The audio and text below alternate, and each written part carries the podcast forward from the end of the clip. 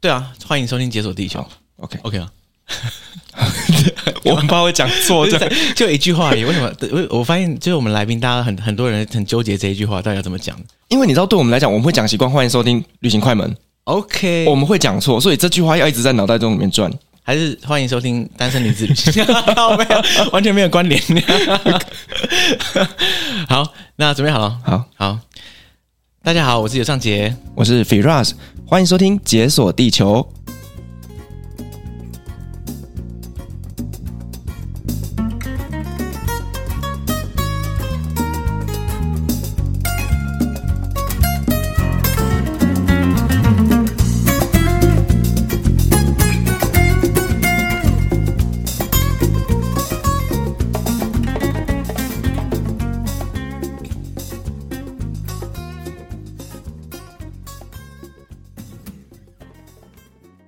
好，很好，刚刚练习果然没有白费。 哦，掌声欢迎 Firas，耶、嗨，大家好，我是旅行快门的 Firas 对，你知道你已经是我们数不清多少个阿拉伯语系的来宾了。啊，真的吗？对，为什么这么喜欢找阿语系 的？严格来说就是这样啊。就我觉得以台湾人的旅行目的地选择之中啊，阿拉伯国家通常不是大家首选。那所以呢，如果你要找到有这个阿拉伯旅国家旅行经验的人，通常都要从阿拉伯语系的校友下手。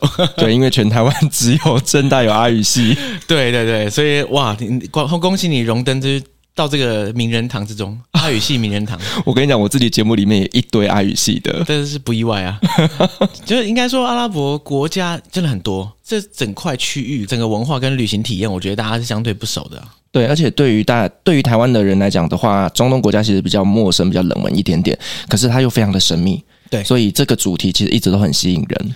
所以我们现在累积了不少阿拉伯语系的来宾，讲了很多有的没的，但是我们现在从头到从头到尾都没有讲过叙利亚哦，这个重责大人的交给你，所以我是第一个，对你真的是第一个开天辟地以来第一个，太有荣幸了，对对 对，因为全台湾有待过叙利亚的人真的也没几个。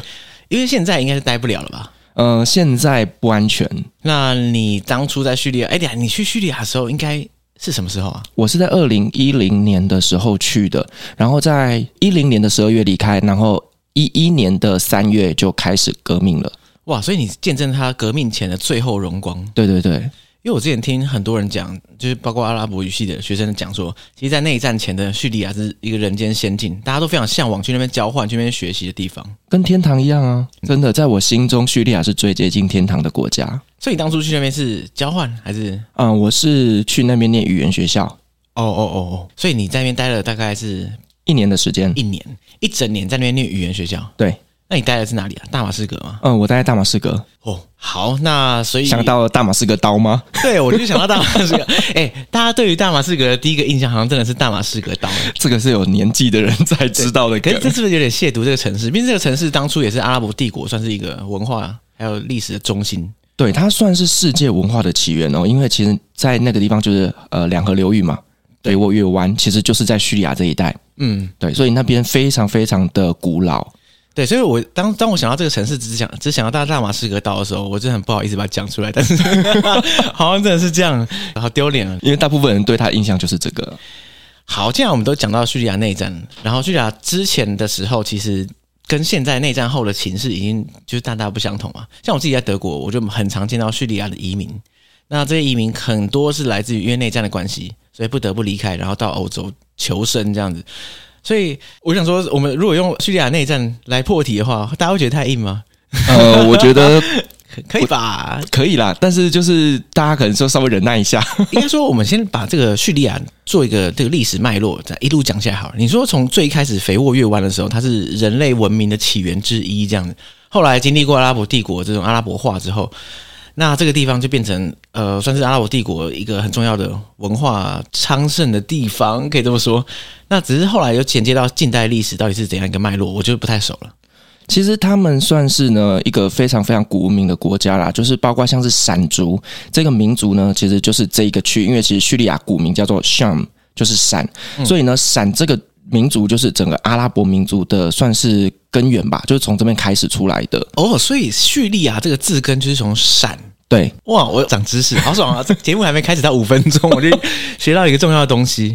嗯，对，那所以说呢，他那边就开始有很多很多的文明开始诞生嘛，哈，包括像是呃腓尼基啊等等这些文明，其实都是在叙利亚这边发源起来的。嗯对，所以到了近代之后啊，因为其实他们就变成有点像是军政府在统治，这个中间就包含了呃叙利亚的强人，也就是他们的前总统就是大阿萨德。嗯大阿萨德其实他就是革命起来的，当时就是用那个血腥镇压拿下政权，然后后来呢，他就开始治理的这个国家。可是他们在自己这个国家本身又有很大的矛盾，因为他们家族这阿萨德家族他们是什叶派，嗯可是呢，叙利亚大概有将近八成以上的人都是逊尼派，嗯，对，所以呢，有一个少数的派系来治理整个大的国家，其实很危险。对，对，所以呢，他后来开始呢，就政局开始动荡之后呢，世界各国也就开始进来了这个国家。原因是因为呢，伊朗它是什叶派，那对伊朗它就一定是挺这个阿阿萨萨德德政权的。可是呢，像沙烏地他们是挺逊尼派的，嗯所以沙烏地呢也进来了。然后再来呢，就是呃，俄罗斯，俄罗斯长期就是在卖武器给阿萨德的，对所以他也进来了。然后呢，再来土耳其，因为土耳其就在边境嘛，那土耳其本身它又有库德族的问题，对，所以土耳其也进来了，嗯，对，所以这整个就会搞得这个叙利亚那边整个的一个局势非常非常的动荡。哎、我觉得很有趣的，就是在观察这个叙利亚内战的这整个局势的时候，发现这应该是世界阵营就是角力的最前线这种感觉。因没为错毕竟像沙乌地是比较亲美嘛，对不对？然后伊朗就是反美，那伊朗可能就会挺阿萨德，然后沙乌地就会挺另外一方这样子。对对对，所以这个整个搞到最后，其实我们已经不清楚这到底在打什么东西了。就是所有人都来参一咖，原本可能是国内自己的事情，可是变成说世界分成两派，一边挺阿萨德，一边挺另外一边，然后两边就打得不可开交。对对对，但是在二零二一年左右，其实现在的局势已经大势底定了啦，就是阿萨德他们的政权就慢慢的整个收复这些领土，嗯嗯，所以应该是有机会在这几年之间归于安定这样子。嗯，很期待啦，因为毕竟很多人像你啊，就是在战前的时候去叙利亚玩的人都是印象深刻。如果自己伊斯兰文化的话，它算是一个很昌盛的一个中心这样子。可是现在变得大家流离失所，然后文化遗迹被破坏，而且重点是大家也不能去留学，不能去交流，所以这是非常可惜的事情。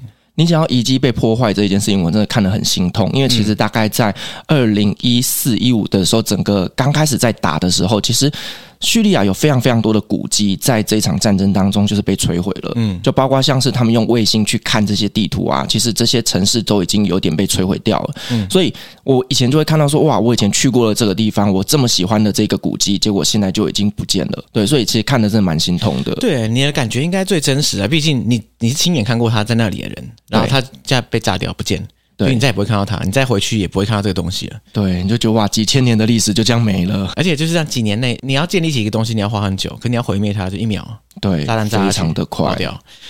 啊，所以你在去叙利亚前，二零一零年的时候，你对叙利亚的印象是什么？因为如果在那之前，大家都觉得叙利亚人间仙境嘛，那我相信阿拉伯语系的人，大家学长姐也应该讲很多。而且我之前听到大家好像都很向往去叙利亚交换的样 子，我一开始觉得它蛮恐怖的哎，，真的假的？为什么会恐怖啊？叙利亚照理讲战前也不是好好的吗？因为它一直都是被美国经济制裁的国家。嗯，然后再来就是我们从这种西方的媒体那边得到的讯息，其实都不正确。嗯嗯，所以呃，一开始我在准备要去留学的时候，我就去请教我们的老师，所以老师那呃，我预计给自己一年的时间，你有没有推荐我去哪里？然后那个时候呢，我应该算是台湾第二批过去的台湾留学生，就是在我半年前已经有大概三四个学弟有过去了。哦，第二批那么早，啊对我那也差不多快到最后一批。呃，应该我嗯没有啦，应该后面还有第三、第四批。对，对，所以那个时候我就呃，老师告诉我说，其实叙利亚是一个很好的选择。嗯嗯，然后我就说，叙利亚这个听起来蛮恐怖的听。起来很不妙的 名字听起来就很不妙。可是那个时候会吗？因为当初的时候，我觉得在内战前，大家对叙利亚认知很低、耶，因为我们大家都觉得什么利比亚啦、叙利亚啦，这些就是那种恐怖国家，很可就是怕。强人哦总统在统治的那种。没错，对，对，所以那个时候老师跟我讲，我说：“诶，老师，为什么你推荐叙利哦亚？”他说：“因为叙利亚很便宜啊。”他说：“一年的话呢，大概呃，这样说好了，我在叙利亚待一年，呃，我 total 来回机票、学费、生活费、住宿什么的，加一加不到十八万，不到十八万，一年不到十八万，对所有花费呢，所有花食费。衣住行、学费、机票什么全部加上去，对，因为那时候我就跟我阿公借了二十万，不是啊，这个开销比在台湾住还便宜很多 啊。所以我就觉得很划算啊呐、那、如果台湾住不起，大家先搭飞机到叙利亚，就是可以省钱。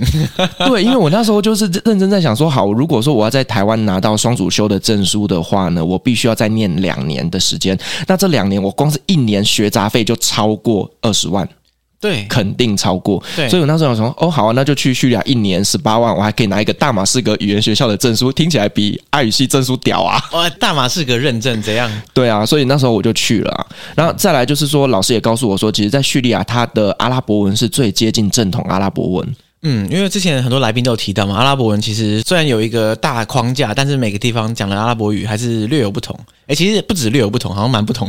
就有点像是你在中国大陆一样啊，你就说好，我们标准化就是中文嘛，可是闽南就有闽南，甚至连闽北也有闽北，对，所以以这些区域他们都会衍生出自己的地方性的语言。嗯嗯，那可是，在叙利亚的话呢，它的地方语言是最接近标准阿拉伯语， OK，所以那时候我就觉得说啊，去这种地方才学的标准。哇，就学到那个最正统的阿拉伯语。那个时候就觉得要学就要学最正统的，对，对。那后来就飞到叙利亚去，所以你在出发前，你其实是觉得蛮恐怖，但是你到了之后，有觉得很恐怖吗？ 呃，我我觉得其实去的时候都还是会觉得很恐怖，因为呃，包括我抵达之后，就会有当地已经先过去的台湾人接待我们嘛，他们就会跟我们说，哦，在这个地方啊，就是呢，他。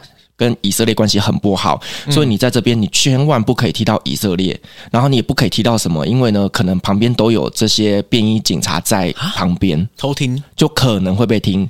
可是提以色列，你就说我在话里面讲到说以色列怎样怎样怎样，也会被听到，对，就是你不可以讲到关键字。所以你只能说哦那个国 家，不能说名字的国家。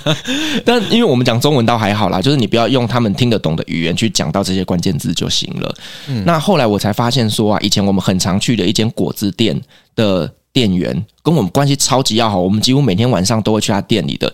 结果后来我离开才知道，他就是便衣， 啊，他就是便衣。他就是便衣。果汁店的店员是便衣，对，藏这么深啊？所以你就知道说这件事情有多可怕嘛，就是你旁边的人其实都有可能会监视着你的一举一动。所以你只是刚刚买一个果子而已，你的行为已经在他的监视之下。就是你假设你说，哎、我这个果子在以色列吃的更便宜，哇靠，那你可能不会啦，其去实喝他咖啡们他们对于我们这些外国人都非常非常的友善。也是啦，因为他监控的目标其实不是你嘛。对他并不是在监控我们，反而他们在我们旁边，我们会比较安全一点。呃，若以务实面来说，可能真的是这样。对，当然你还是不太舒服，但呃是。，。但是都是后来才知道的啊，对，所以一开始不知道，这可能档案解密知道吗？你看，干怎么这样？ 怎么是他？哎、我认识他、 哎，哇，这是就是这匪谍就在你身边，就是这个概念。哎，没错，哇，那这样的话，你在整个气社会气氛会不会很压抑？因为你说你你是外国人，其实你真的还好嘛，对不对？你说被监控哦，好了，被监控了，被监控，反正又不干我的事嘛，我也没有碰当地政治，他也不能真的是抓我干嘛。可是在地人会不会觉得整个社会政治的氛围是很紧缩？其实我觉得不要扯到政治，其他都很好，就是也没有你想象中的这么的压抑。认真讲压抑，我觉得沙烏地还更压抑。沙烏地的压抑是来自于他们的律法比较呃，包括像是一天要拜五次啊，然后他的那个时间掌控啊，然后你时间一到，你就会发现说马路上瞬间清空，所有人都要去拜拜，如果没有拜，宗教警察就出来抓人。那个压抑的面向，来自于他们很严格的遵守伊斯兰的律法，这样对，所以我觉得论压抑这件事情是沙烏地更压抑。其实叙利亚是很开放自由的那个氛围啦，就是你不要去踩到一些不能讲的东西、不能做的事，其他的都很好。所以它虽然是个伊斯兰国家，但是它就不会那么严格的说，哎、你怎么没有拜啊？这样不会不会，他们甚至女生也没有百分之百包头巾啊。哦，对，甚至在那边你会看到有一些女生，她们把头巾当做是摆饰，会有蕾丝啊，会有花啊，哇，你就觉得哇，真的很漂亮。头巾毕竟大家都会戴，然后而且头巾跟你的脸已经融为一体，所以你要可以尽量展现自我的话，就是靠头巾。头巾就是一个装饰品。对，对，然后像我在大马士革大学里面上课，我的老师都没有在包头巾，就是这些受过西方教育的人，其实他们都已经很很自由，就也没有那么多的束缚了。那这样听起来，应该说我对于战前的叙利亚没有什么想象，所以我现在听到的时候，我就觉得我不是很确定我期待听到什么，嗯但这个这个其实蛮特别的，对不对？相对于它周遭的国家来说，它真的相对非常开放。呃，你说开放嘛，跟但是有一个地方其实他们是很保守，就是他因为被经济制裁嘛，所以那边没有任何的西方资本主义，所以你在那边你也买不到星巴克啦，然后你也哇，买不到大马士革城市杯， 对什很遗么憾 Zara、H&M 呐、麦当劳啦这些通通都没有。嗯，对，所以嗯，某些层面来讲，在那边的生活是非常非常的朴实的，所以你也不会去追求一些物质上的享受，反正就是跟他们当地人是一样的生活。这就是为什么你只花十八万，对不对？对啊没东西买， 不知道买什么，好像想买个吃个好料也吃不到，而且它的物价真的也很低啦，因为他们是比较有点像是配给的感觉，就像是他们的面包、大饼这些东西，其实他们都有政府经营的面包店。嗯，那在那边买呢，就是可能十块钱吧，就可以买一个礼拜的面包了，所以真的很便宜。这听起来蛮社会主义的，嗯，我觉得某些层面他们也是在保护这些比较贫苦的人。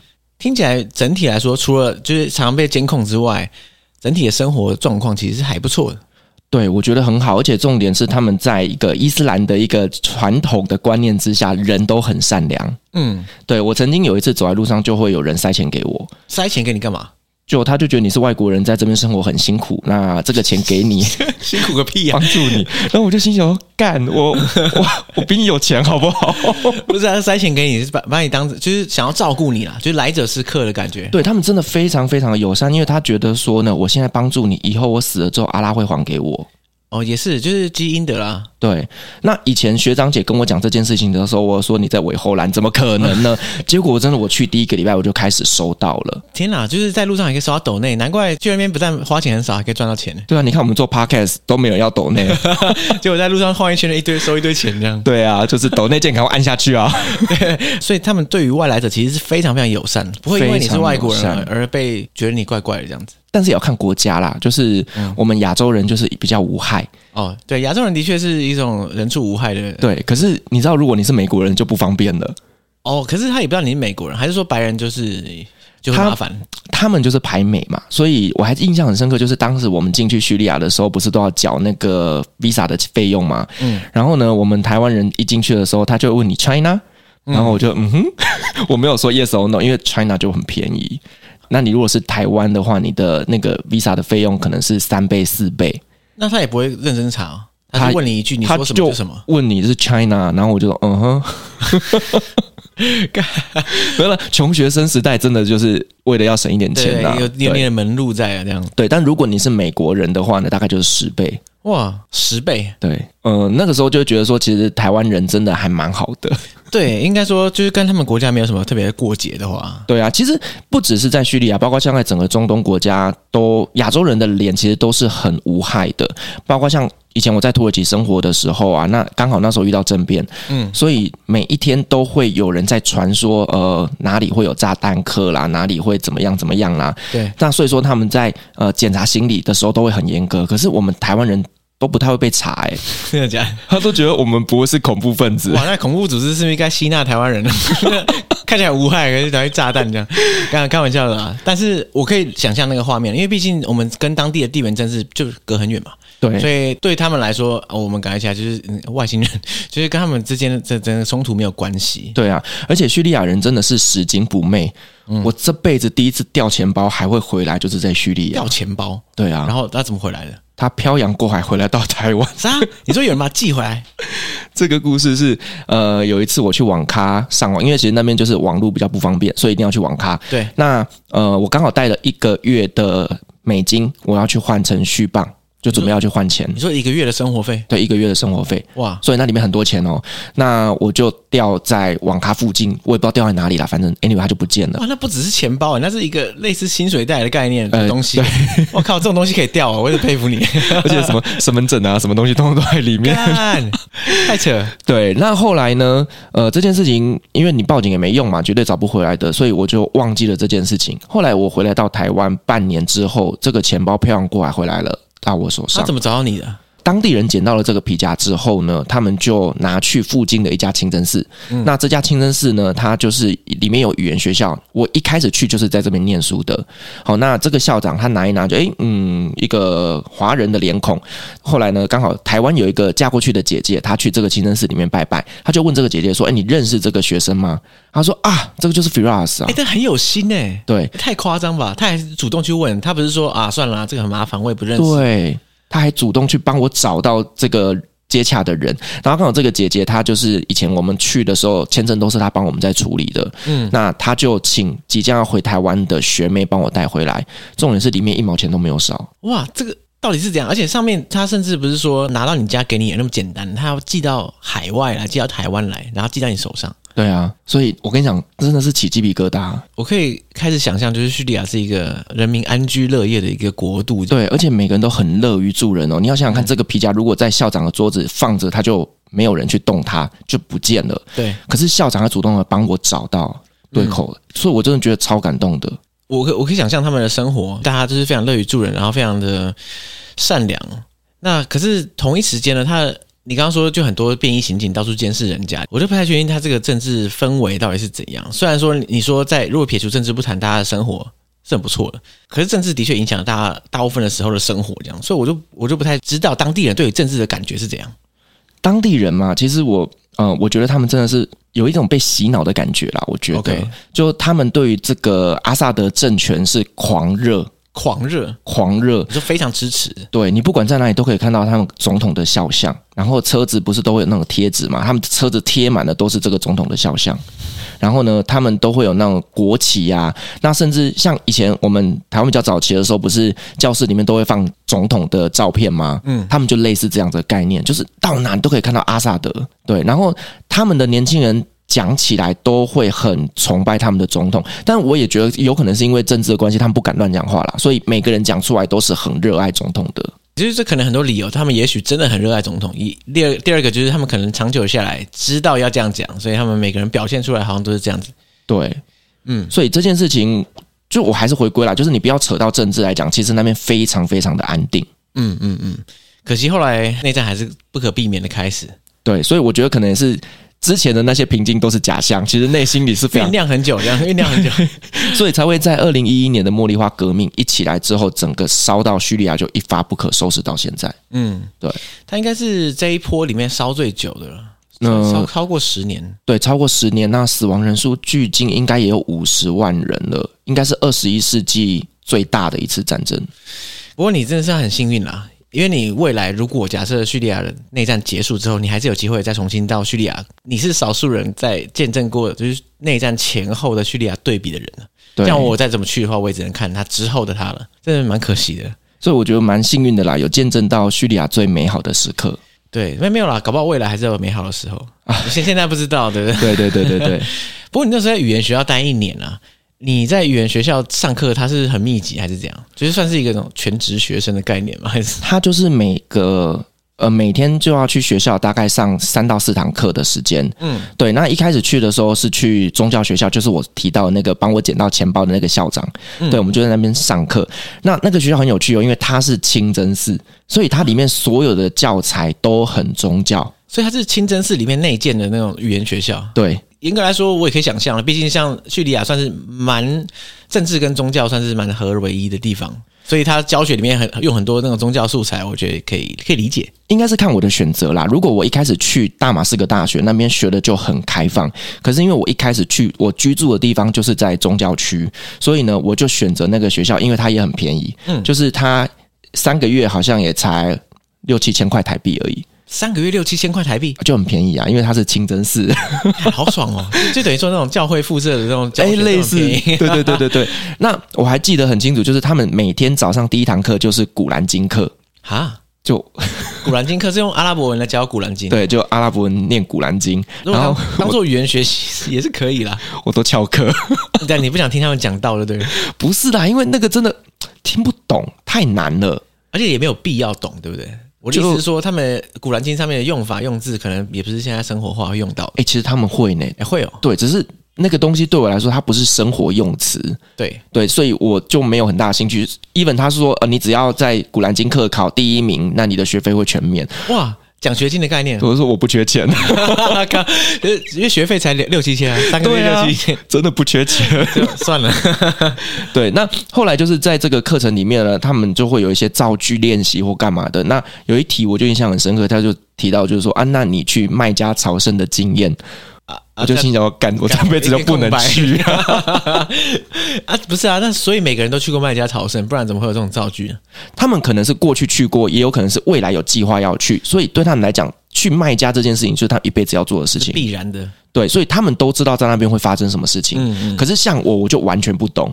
对，所以那个时候呢，老师叫我们造这句的时候，我跟另外一个韩国人，我们两个就傻眼这样。对大眼瞪小眼，我们不知道该怎么办。这样的话，你的同学都是谁啊？因为如果说他本来就是叙利亚人的话，就不会来上课了嘛。 啊呃所，以说都是外国人，对，那而且是不会讲阿拉伯语的外国人。其实他们都会一点点呢、应该是说，因为你只要是穆斯林，你就一定要念《古兰经》。对，因为《古兰经》只有一个版本，它没有其他语言的版本。哦，是哦，果然今天有翻译版。对，《古兰经》没有翻译版，所以你不管是在台湾的穆斯林，还是在中亚的穆斯林，通通会念一点点阿拉伯文，都是因为他们念《古兰经》，哎、这很猛哎、这个这个文化输出很强哎、他们超屌的，好不不好？对，所以呃，我们那时候同学很多都是来自于中亚国家啦，什么塔吉克斯坦啊，这些乌兹别克等等这些，因为他们很多都是穆斯林，所以呢，他们来这边其实他们在语言学习上面会比我们快很多，所以我跟韩国人两个人真的很辛苦。对，因为你们第一个没有学过原文的《古兰经》啊，第二个就是说你们没有受过这个穆斯林文化熏陶，所以可能很多用字遣词都不太懂。对，但是老师其实也会特别照顾我们啦，对，嗯所以我是觉得还 OK。然后我印象很深刻，就是有一次，就是他们不是一天都要拜五次吗？对那只要是在上课期间的拜拜，老师都会带着所有学生一起拜嘛。老师就会教我怎么去洗小净，小净就是什么呛鼻啊、洗眼睛、洗耳朵什么的，教我怎么洗。洗完之后教我拜，然后我才发现说，其实我可能在不知不觉中我就变成穆斯林。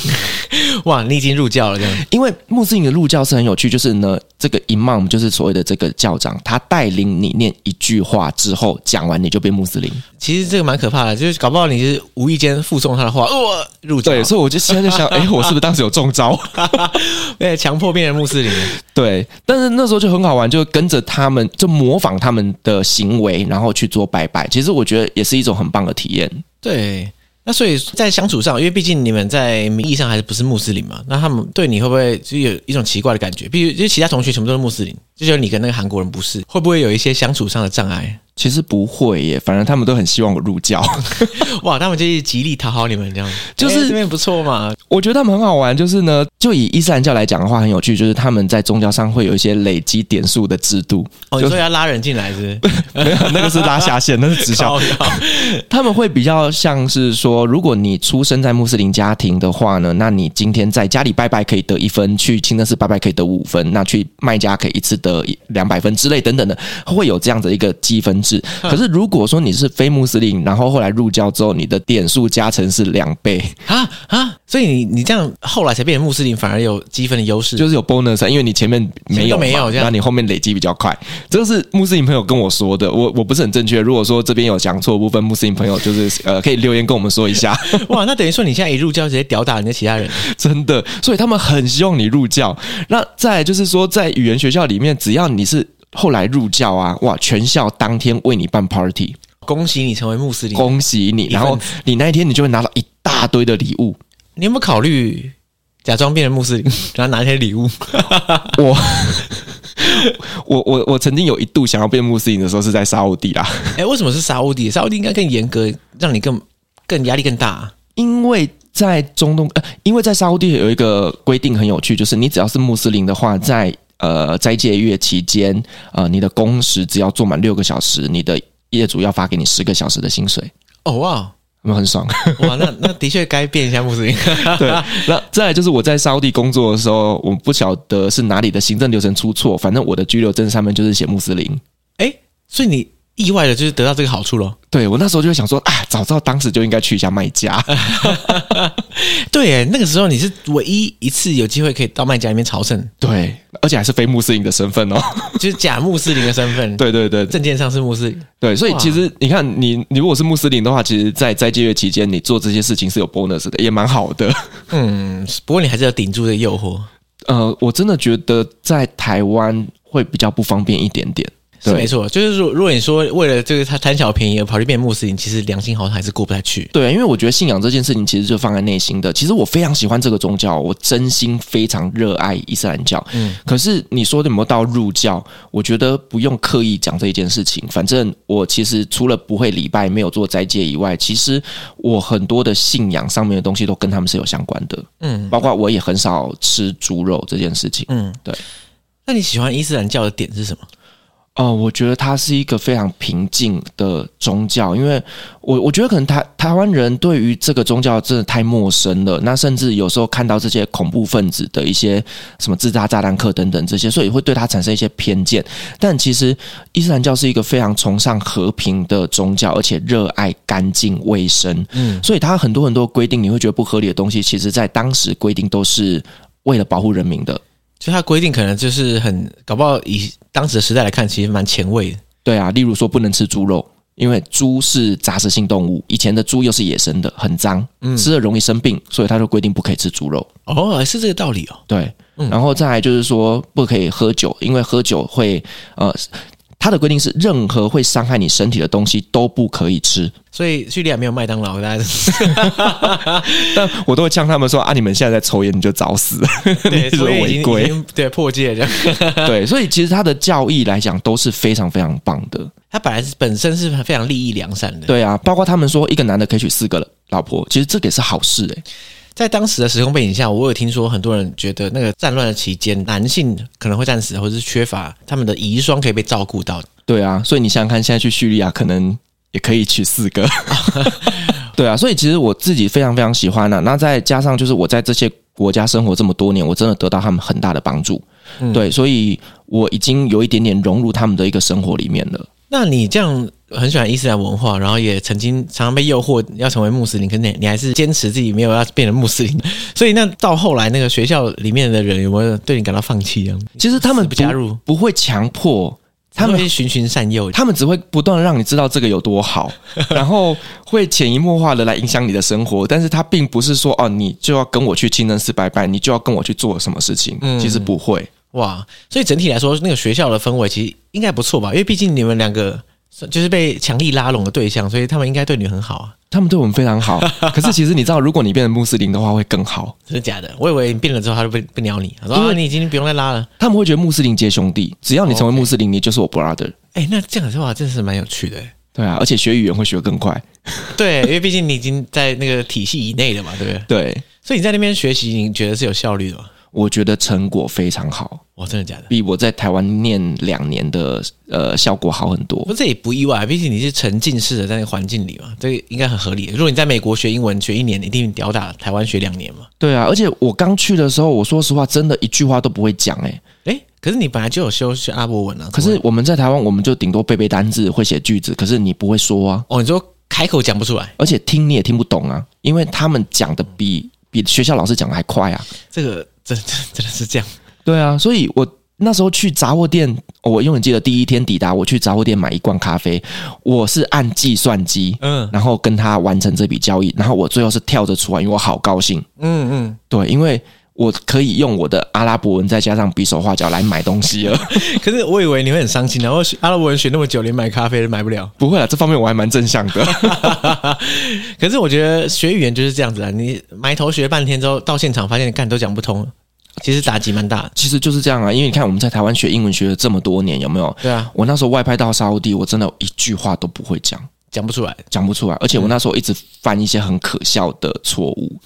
举例来说好了，那时候我刚到沙烏地的时候，我学长派车子来接我，刚好那一天有另外一个印度人要一起报道，那学长跟我说车子一点十分到，我就跟他说，呃，one o'clock after ten minutes bus come，你知道 OK 这就是我当时的英文。对对对，对，所以我就是在这样子的环境下开始去学习语言，然后让自己变得越来越好。所以我觉得语言其实真的很需要环境，对，把你丢到那个地方去，你你无路可逃，你只 能只能讲阿拉伯语，你 你为了生存，你对一定要会讲只。能这样。那你在那边学校，因为你说你每天上三四小时的课嘛，对，三四个小时，那你在那边上课压力很大吗？呃，要看学校啦，宗教学校其实蛮自由的， 哦，那那你真的过蛮爽的。其实真的很爽， 那你下课之后要干嘛？就是会会跟朋友出去玩，那跟。这个韩国学生，因为我跟他真的就是同病相怜。哇，天涯沦落人， 对，所以我们两个下课之后就会去逛街、买东西、吃饭、干嘛的，其实就是去融入他们的生活里面。嗯嗯，对，所以你说在干嘛吗？其实也没有特别做一些什么事情，不然就追剧吧。那时候啊追剧六人行 等到看完啊，，不是啊，可是你都已经跑到那个叙利亚，怎么跑到大马士革了？不是应该要探索一下城市啊？什么？会啦，就是我说过，下课之后就会去逛街啊，干嘛的。那呃，晚上可能就看剧，因为在、呃宗教学校上课里面真的没什么压力，哦，真的很爽哎、等于说你一年就像 gap year 一样，也没有到一整年都是这个样子。后来我进到大马士革大学之后就很硬了又，开始崩溃了。 对，那时候真的是觉得哇， 压力好大啊、可是你整体来说这边的生活还算惬意吧？啊非常非常惬意。而且坦白讲，我那时候我才知道说，原来没有网络这件事情，其实人还是可以活得下去的。什么意思？它整个城市没有网络，就是我刚刚前面有说过，如果我要网络，我要去网咖上网。所以你在家里的时候没有网络，对，所以我可能一个礼拜会上线的时间大概就四个小时、五个小时吧，就跟家人联络干嘛的。幸好那个是二零一零年，大家对网络的依赖性没那么强 啊，其实那时候已经很强了。这没有这么夸张啊。现在是你随时手机要从口袋里掏出来上网这样。哦，二对啦零一，零的时候，你至少还是要跑到电脑旁边才能上网，就算在家里也是一样吧。嗯，没有啦，那时候都会去人家开心农场挖菜啊。 靠背，其实我没有玩过开心农场，所以 不过我知道那个感觉。其实就是，其实说你不上网虽然会痛苦，可是我觉得你现在去不上网的话，你会更痛苦。嗯，我觉得习惯就好了。真的，是哦就是你身边的朋友也都知道你现在的状况是这样子。其实，呃，一个礼拜上去更新一下大家的状况，就都还 OK。就发现也没有什么变化，就 对啊，安心不少这样。对啊，所以那时候我我爸妈也都很习惯，就是一个礼拜我会跟他们通一次电话这样子。嗯，对，那其除此之外，他们都还蛮放蛮放心的。你说你在那边一年花十八万，所以代表说你的十一住行真的很便宜，还是说你有特别省钱啊？我有特别省钱，我觉得特别省，对，像我住的那个区域就比较算是他们当地的贫民窟，贫民窟，对大马士革贫民窟对。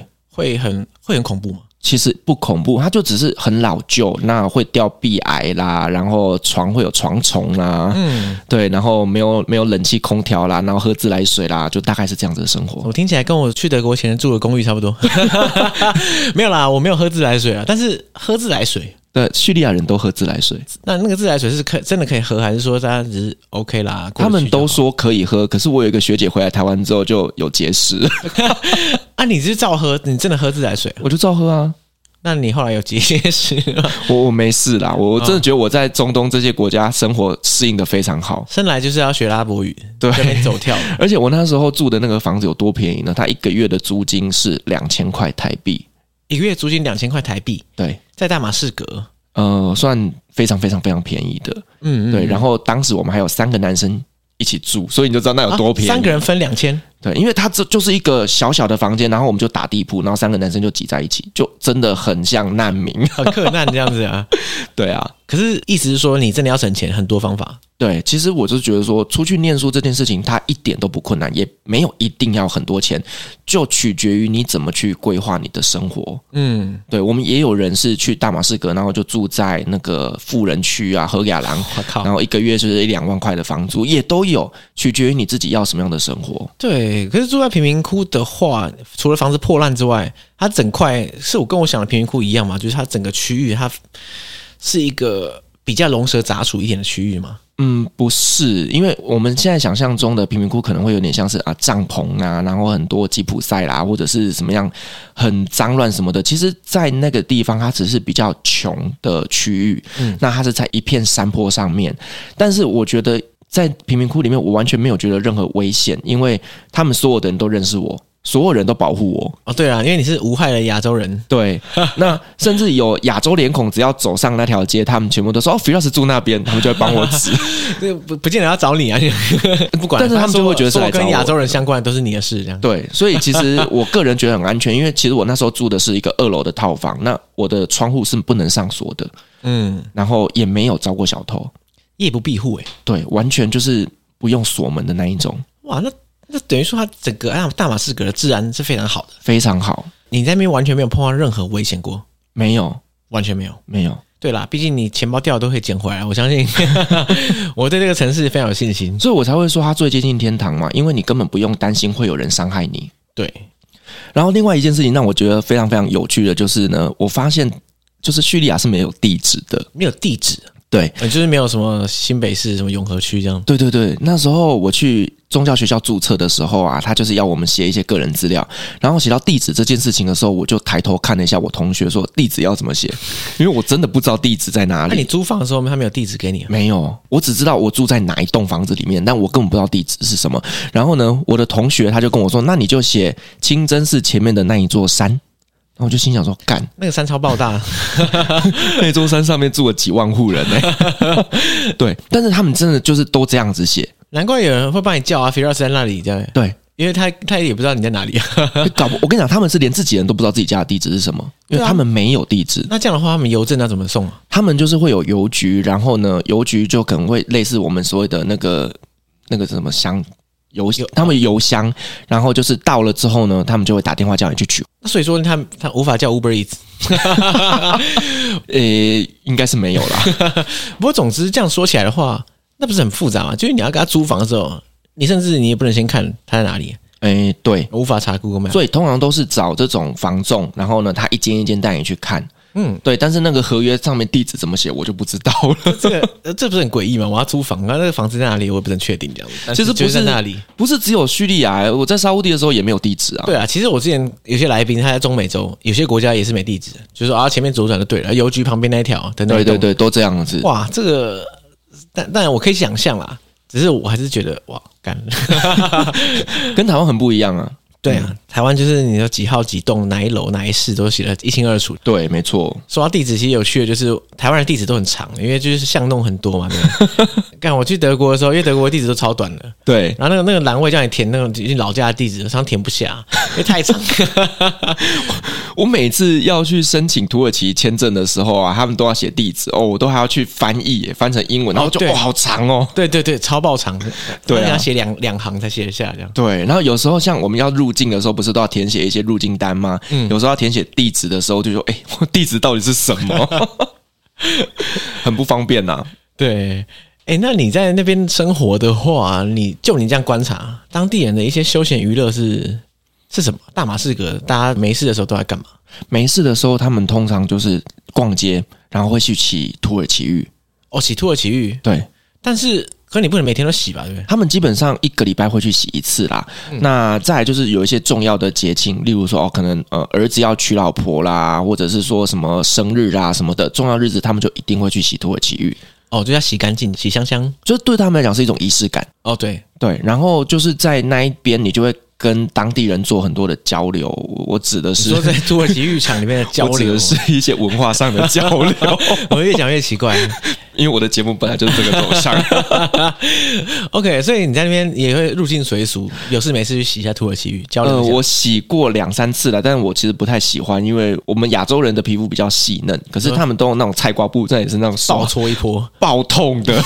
皮都少一层那种感觉。我真的有一次洗到全身红肿，就是那个过敏，然后就整个人像条红虾一样肿了一个礼拜。那他们想说，哇，这个他们就觉得我们细皮嫩肉的啊对，但后来我就知道说，呃，你要跟他讲，就是你的菜瓜布要拿那种盖以为就是比较细的那种，然后他们就会特地为你换菜瓜哇布，。还有这种克制化的服务哦、对，因为他们那个粗糙程度是有分等级的，所以有些人就是皮粗肉厚的话，喜欢那种最刺激一点，对，因为阿拉伯男人都是毛嘛， 所以他们就拿最粗防御的力比那较一高种这。样。对对对对，他们就是非常非常搞搞腿的那一种。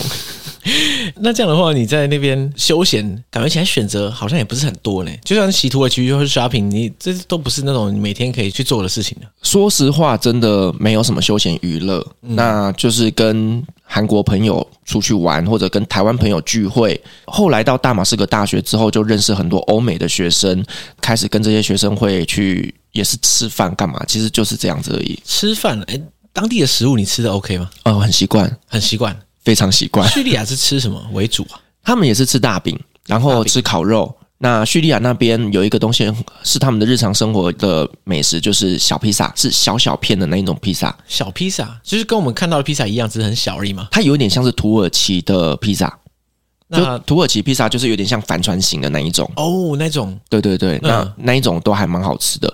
那再来就是叙利亚最有名的，大概就是他们家的甜点吧。甜点有什么特别的？呃，叙利亚的甜点，我觉得它是最它它是属于比较不甜的阿拉伯甜点。哇，我我刚刚就想讲说，未看先猜，甜到爆， 对因为我我想象中的印象就是从土耳其那边，因为毕竟就是邻居嘛，对，土耳其可是它是比的较不甜甜点就是爆干甜的。对，吃一个好像寿命会少十年那种感觉， 土耳其的甜点是吃下去之后你脑袋会痛的那一种，你知道 吗？就哇炸脑袋。糖分浓度太高。对，可是，在叙利亚的话，它是那种比较温存一点的甜，所以会是是好吃的，而且他们会很习惯用一些野枣泥来做一些呃坚果类的东西，嗯，是非常好吃的。那你在那边吃的蛮开心的欸，呃，吃的过过得还蛮好的啦，坦白 讲。而且因为我对于物质生活要求也没有到很高，嗯，。对，所以其实简单吃我也都可以过得很好这样子。可是这样听起来的话，你在那边跟当地人相处，然后或者跟其他留学生相处都没有什么问题哦，嗯，没有什么文化冲击的那种感觉，强烈的感觉。其实还好呢，因为以前在台湾就已经在学这一方面的文化了。对啦，你已经算是耳濡目染过了。对，然后后来因为我我其实那时候很有趣，就是我后来我搬到比较好的房子之后，也不是跟台湾人住，嗯，因为我觉得学习语言就是这样子，你绝对不可以跟同一个国籍的人生活在一起，因为你这样效果非常的差。对，因为你会窝在一起讲中文。对，所以我那时候我都是搬去跟土耳其人住。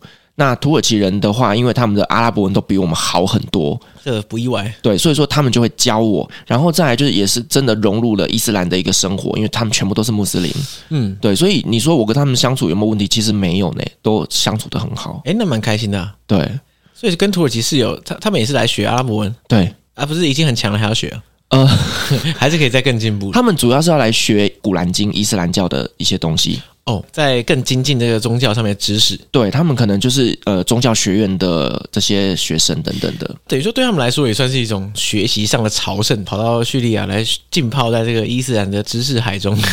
他们就真的非常非常的虔诚啊。那虔诚到让我觉得有时候会觉得他们有点矫枉过正。譬如说，我那个时候的土耳其室友是一个虔诚到爆炸。有一次我们周末就约说，嗯，我们去北边的一个呃拉达基亚这个海边城市玩，我们去玩水。然后呢，他就跟我说 Inshallah，然后我就心想干你娘，你的节目可以骂脏话的吗？可以，当然可以啊，当然、当然可以，怎么可以不行？不 过，当然伊 n s h 就我们在之前节目上已经讲过很多次，应该就是说，如果阿拉愿意的话，就是对就随缘那种感觉吧。因为 Inshallah 对我来说就是 no 的意思。哦伊 n s h 就是 no 的意思没啊、有 Inshallah 它的正是正确的解读是，如果阿拉愿意的话，那就会这么这么做。所以算是一个隐性的 no。但是对我来讲，你只要给我的答案是 inshallah，我都会自动把它归类为是 no，因为 我常常被他们就是这样弄到最后就没送。嗯对，那他一直跟我说 inshallah，那我就说，那你到底要不要去？因为我要订车票。他还是跟我说 inshallah，看，好烦哦。就真的超烦的，我我非常讨厌听到这句话。对，那后来呢，我们就真的顺利成型了。可是我就问他说，为什么你当时这么犹豫呢？他说，因为他不敢看到女生的裸体。不敢看到女生裸体。他说，去海边你就会看到女生的裸体。 OK，哇，然后你有病吗？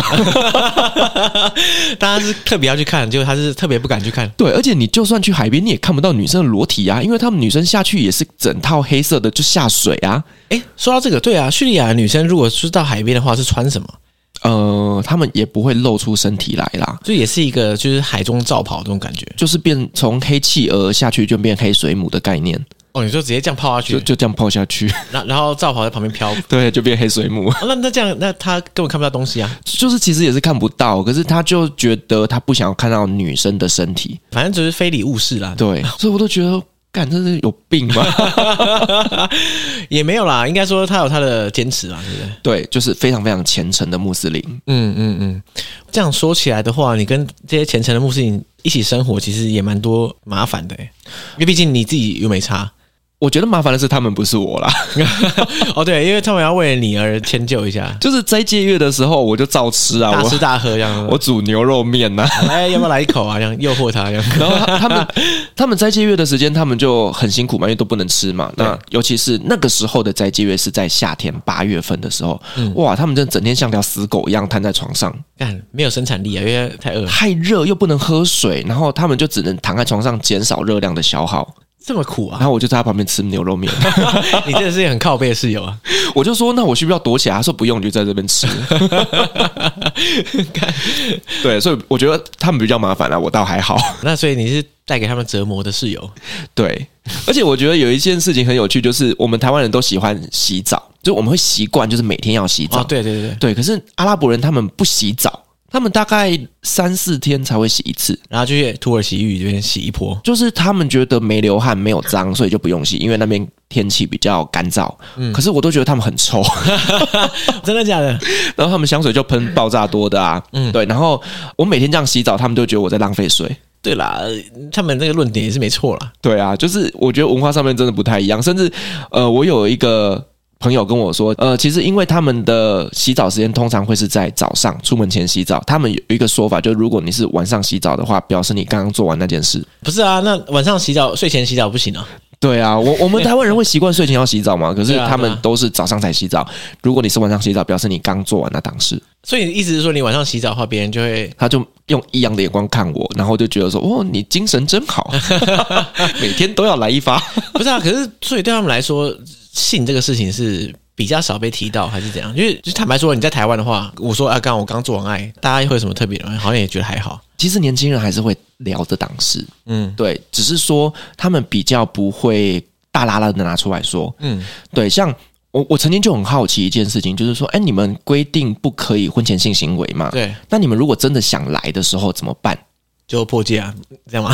他们说就从后面来啊。啊，干！哇，有这种变通法哦！就是前面不要破、 啊。哇哇，这个是突破盲点哎！干，原来哎如此、蛮有道理的耶。不是这要看你要怎么定义性交这个事情啊。对了，因为其实在，呃叙利亚的话，他们在性别这一件事情是有点严格的，包括我听说，就是叙利亚的女生结婚前要带去检查有没有处女膜还在。我也听过类似的事情。对，所以他们呢就会用这种方式走后面。看，这是个蓝海市场啊，天哪！ 这个漏洞造福了广大的婚前男女我我觉得还有一个商机就是处女膜重 建，啊！现在的确是有这样的手术，对这个我觉得也是可以的。当地的文化背景下，其实对于婚前的守贞是蛮看重的。